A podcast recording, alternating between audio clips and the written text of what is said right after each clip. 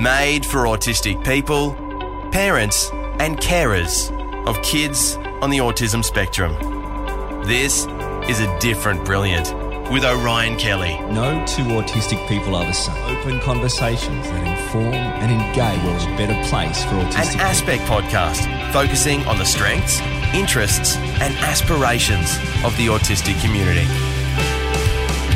Welcome to a different brilliant.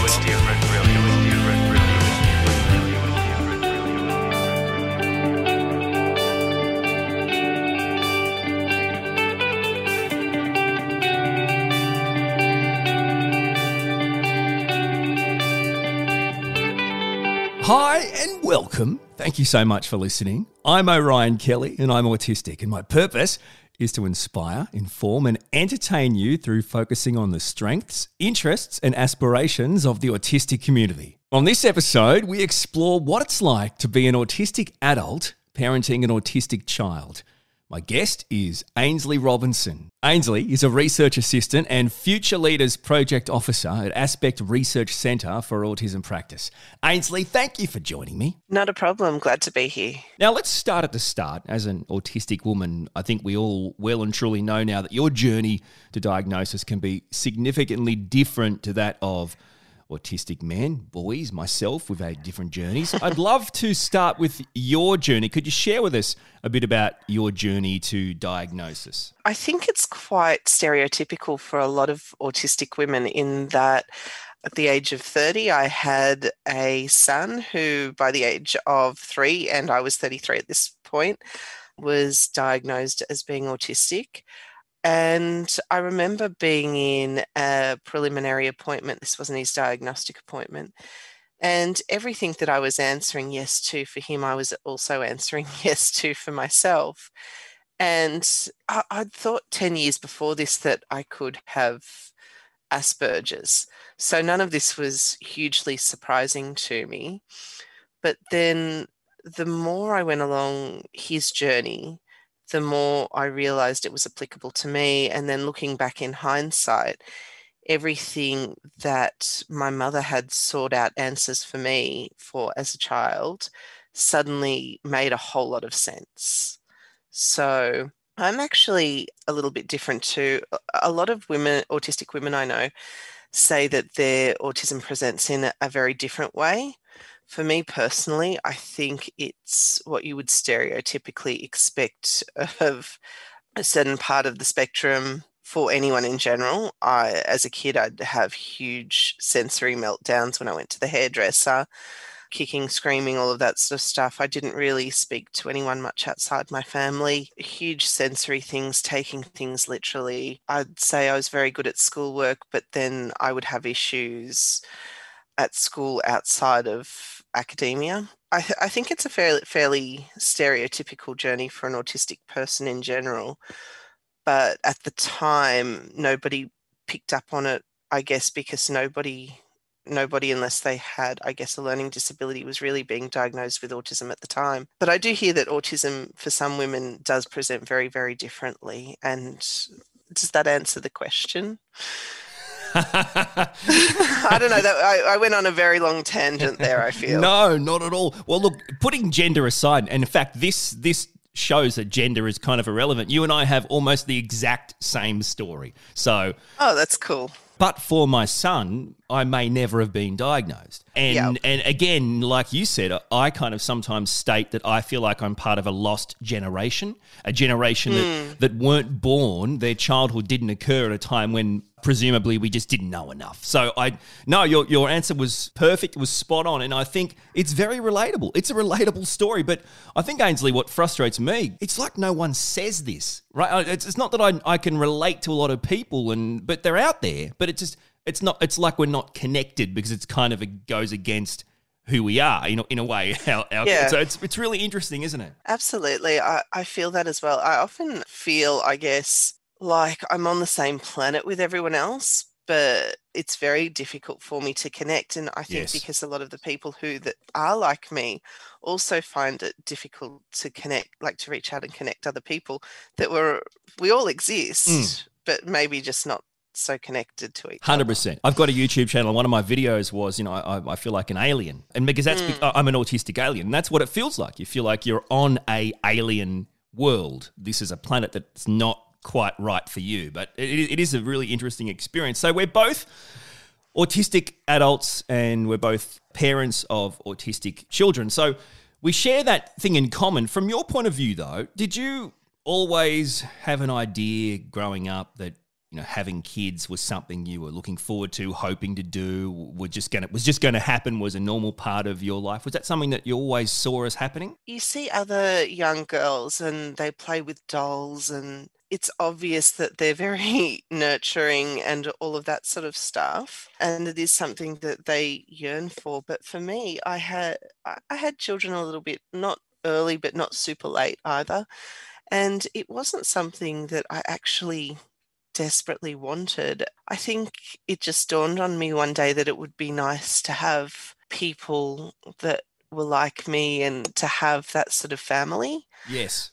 And then I really, really wanted children but it wasn't something that I desperately yearned for my whole life. No. Yeah, and I think that's another bit of information that's great to hear for you know autistic people who are parents, because like you said, there's a, almost a stereotype that autistic people, number one, are, are, are, asexual, and number two, certainly don't want kids, and it, it it just shows the myths we're kind of breaking through. And also, if you asked my siblings or my family or my friends, they would have said I would have been probably a bachelor my whole life, but, but I got married mm. and I got married and had kids and even though it's challenging, I, I wouldn't swap it for the world. So it is really interesting how it does come about. I think too.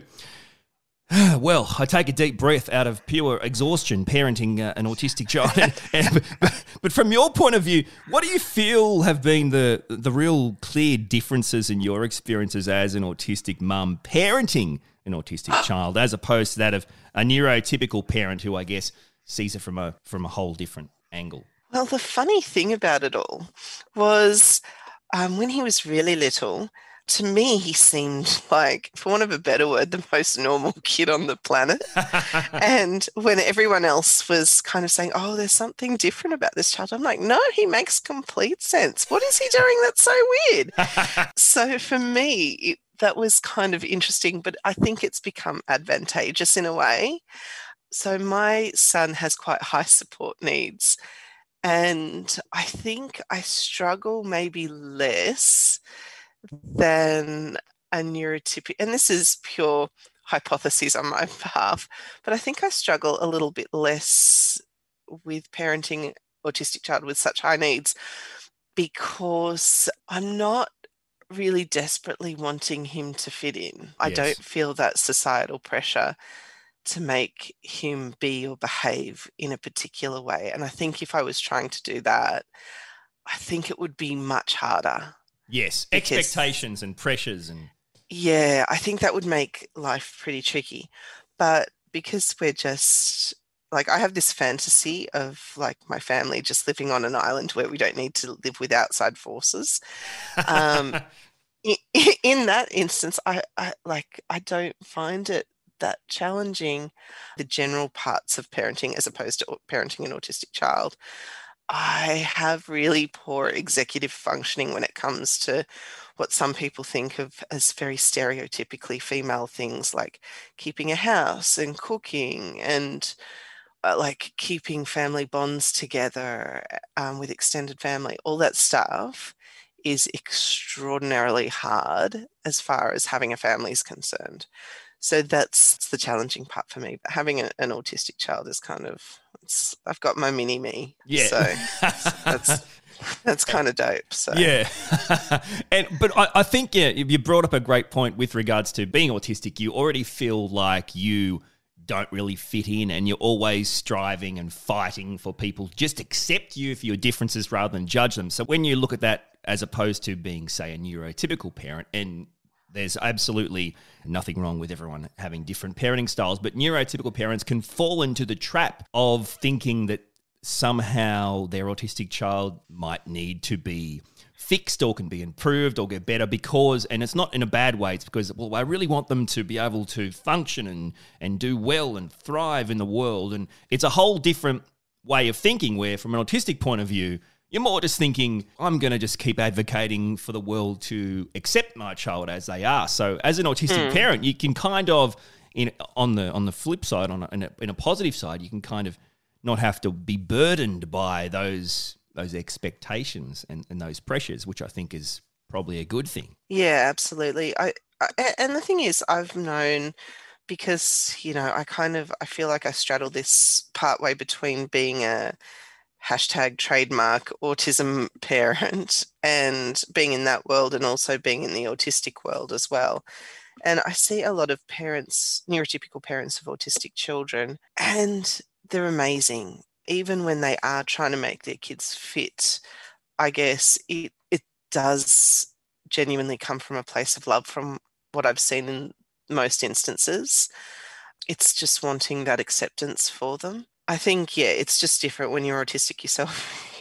yeah. you realize that that's probably not ever going to completely happen.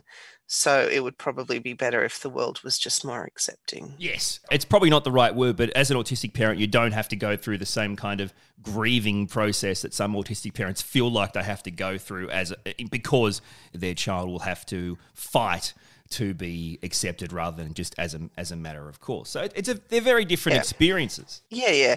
I, I find that a little bit perplexing, but that's not from a place of judgment. That's from a place of me not understanding. And and that's that's always going to be the case with with people like us. So that's that's okay. I mean, you know, I have a I have a neurotypical wife, so it's I think the partnership works perfectly. It's always great to have someone who you can I mean like you know in a wrestling match I can I can tap out uh, and she can she can come in and, and take it from a different angle. And I, I, I think about parenting.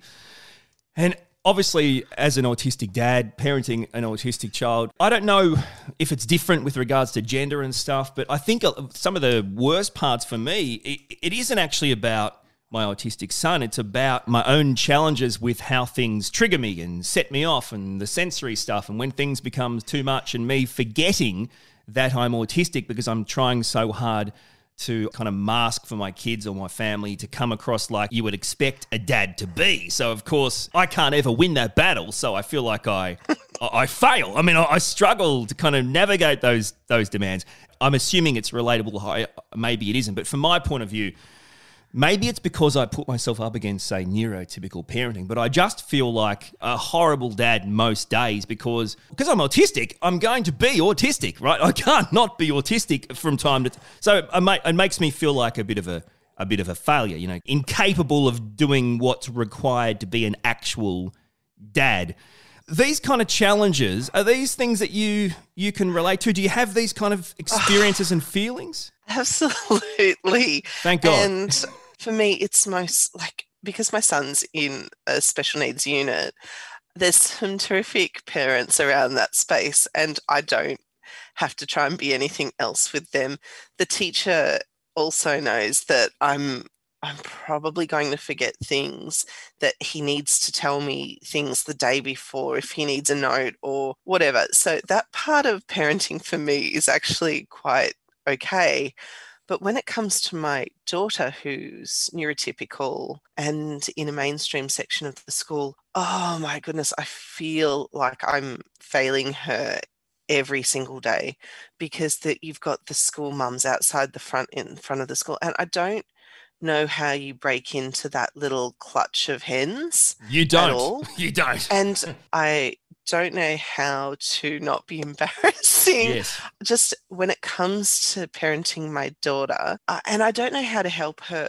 Like when she comes home, she's very socially adept. She's she's really really good at all that sort of stuff. But when she does come home with the occasional friend drama, I'm not that person, and it's hard in this particular instance because my husband's a man clearly. Um, and he doesn't know how little girls operate either. Mm.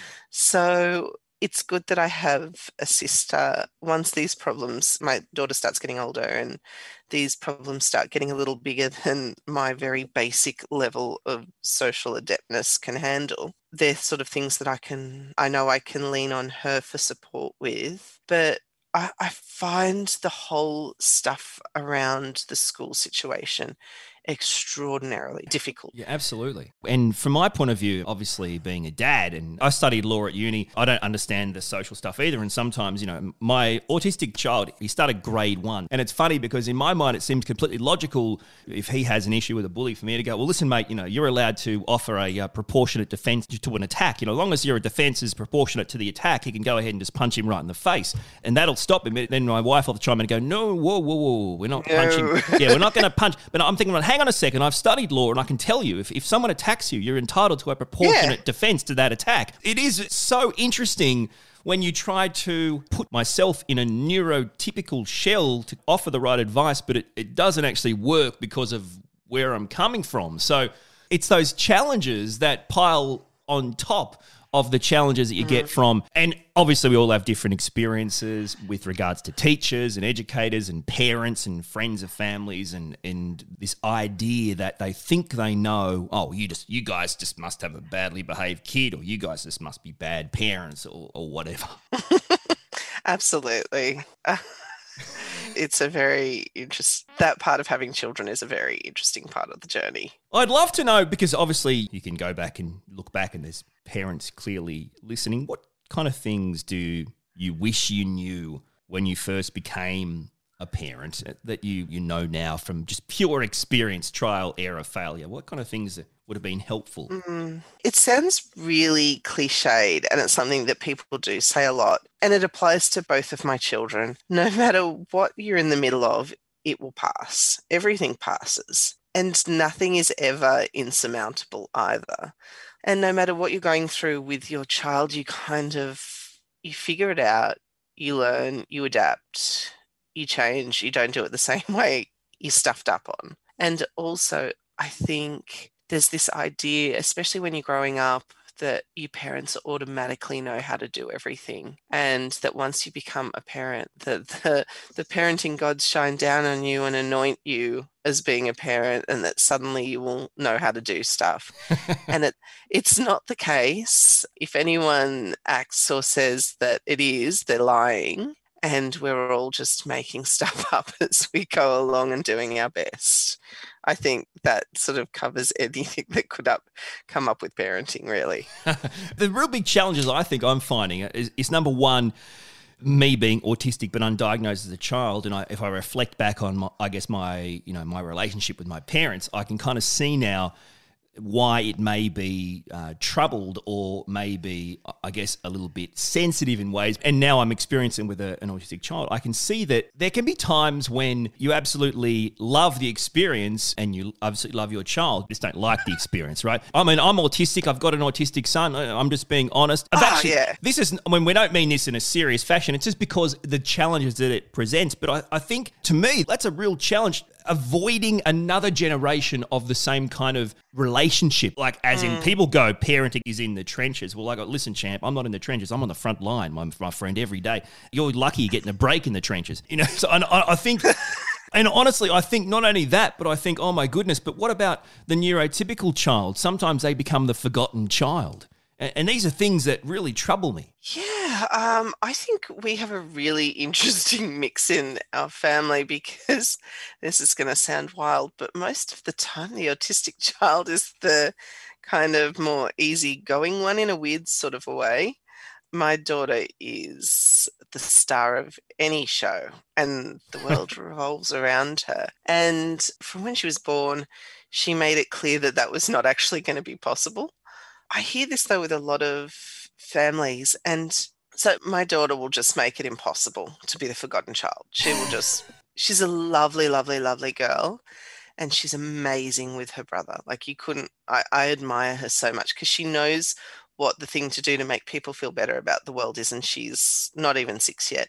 She's incredible as a human, but she's also extremely loud and if you're not paying her attention, she will tell you and tell you exactly what you have to do. So it's a little bit different in our house, but I do think in general, it can be really easy to get caught up in trying to make life comfortable for the autistic child. Yeah. And the other one does I, can definitely see how that happens sometimes. Yeah. And I think I worry about the cost of, in my instance, the little brother becoming the big brother, hmm. becoming the big brother? That's one thing that does concern me because my daughter is incredibly mature and she's had to be and she's you see how some occupational and th- speech therapists work and my daughter is better than them at the age uh, not all but some and she's better than them at the age of 5 because she's naturally caring and considerate by nature but I worry about that mm. because I want her to be little I yeah. want her to enjoy being a 5-year-old and I've said to her a million times I'm his mummy. I will take care of all of that stuff. You will never have to do this. I just want you to be his sibling. But it just, mm. I, I don't know. She just, I worry about her doing it so much. She does end up with a stolen childhood and she never really works out how to be little. Yeah, and I, I, think we can generalize and say, really, any sibling who has an older sibling who has challenges of any kind or a disability of any kind would experience the same kind of childhood. Uh, unfortunately, it almost is just the way it it goes just because of the, the way a family would operate in that situation. But yeah, as, as you said, it's something given that we have almost a two year old neurotypical mm. son. I can already see sometimes when they're both interacting or doing things, you know, it can come across literally like uh, we're dealing with a big brother and a little brother in reverse, the way they First. interact with each other. And you can already see that. And I just think, oh, at what cost? And maybe as autistic parents, it's this is something that troubles us or we think about more than neurotypical parents. And I think what the, the insight here is mm. we're, we're, autistic parents and we can see the cost. It's a really interesting thing to discuss because as you said, you know, we don't want to have a, a, lost childhood. So it is something that weighs on me. From your point of view, I always wonder if I'm doing enough to help and to rise to the challenge with, with my wife, with my neurotypical wife. i would like to pick your brains. From your point of view, how can we actually help our neurotypical partners listening assist their autistic partner who is trying to parent in that role of mum and dad? Is there things that, you know, someone like my wife or autistic partners can benefit from their neuro typical partners doing for them or helping them? Okay, this is somewhere where I, th- I think gender and traditional gender roles does come into it. And it's probably a little bit different in our house because I'm the mum, but I'm also the autistic one. I'm still the one where there's more of that expectation for me to fill the fulfill the role as the traditional mum, I guess.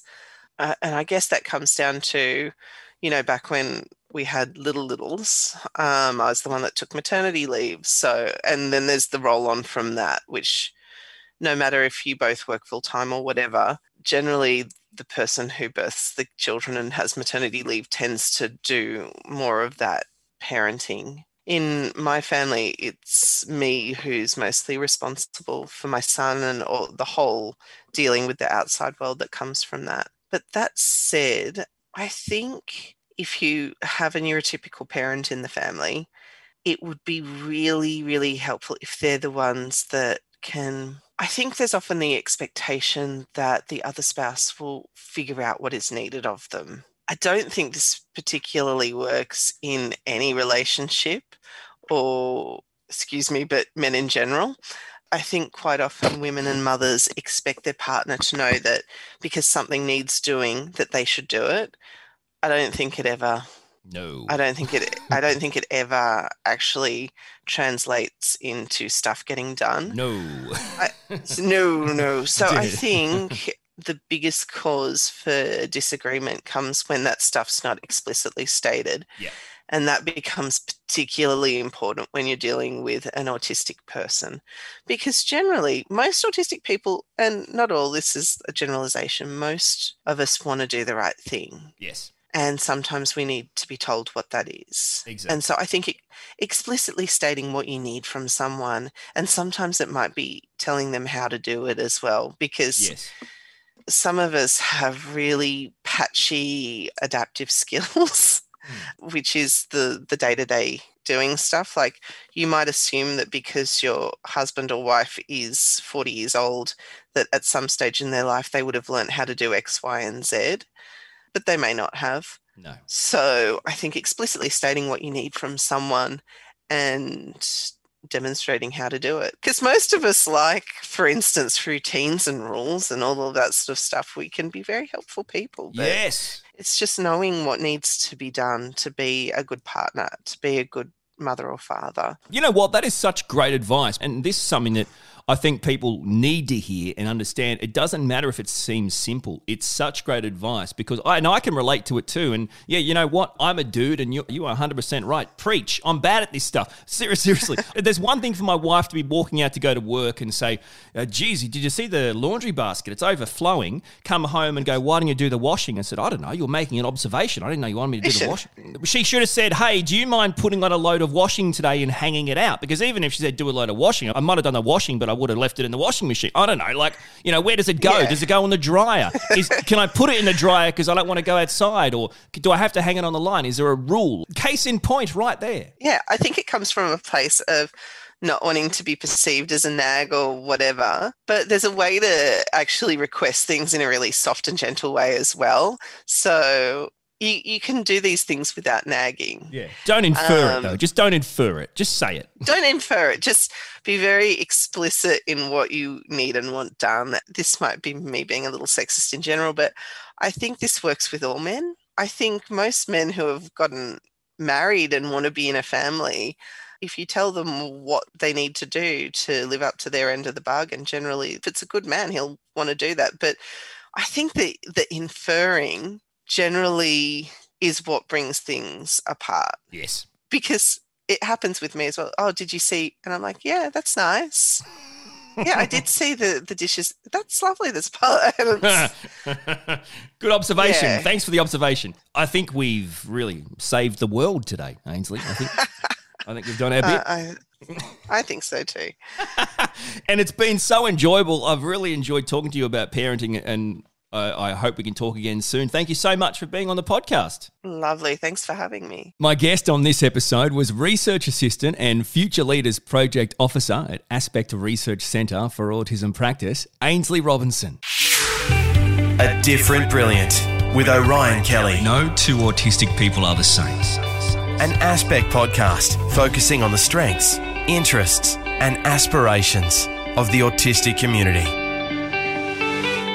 Thank you so much for listening to a different, brilliant. I do appreciate it. Now, if the episode has resonated with you, please share it with your family and friends so we can reach more people. And if you'd like to continue the conversation, well, you can like the Aspect page on Facebook or you can visit my website, send me a message. Just go to orionkelly.com.au. A Different Brilliant is an Aspect podcast. Executive producers are Lisa Cassidy, Dr. Tom Tutton, and Julie Fenwick. I'm Orion Kelly. Thanks for listening to A Different Brilliant with Orion Kelly, an Aspect podcast on the strengths, interests, and aspirations of the autistic community. Our door is open anytime. So, like the Aspect page on Facebook or visit autismspectrum.org.au. My aim make the world a better place for autistic people.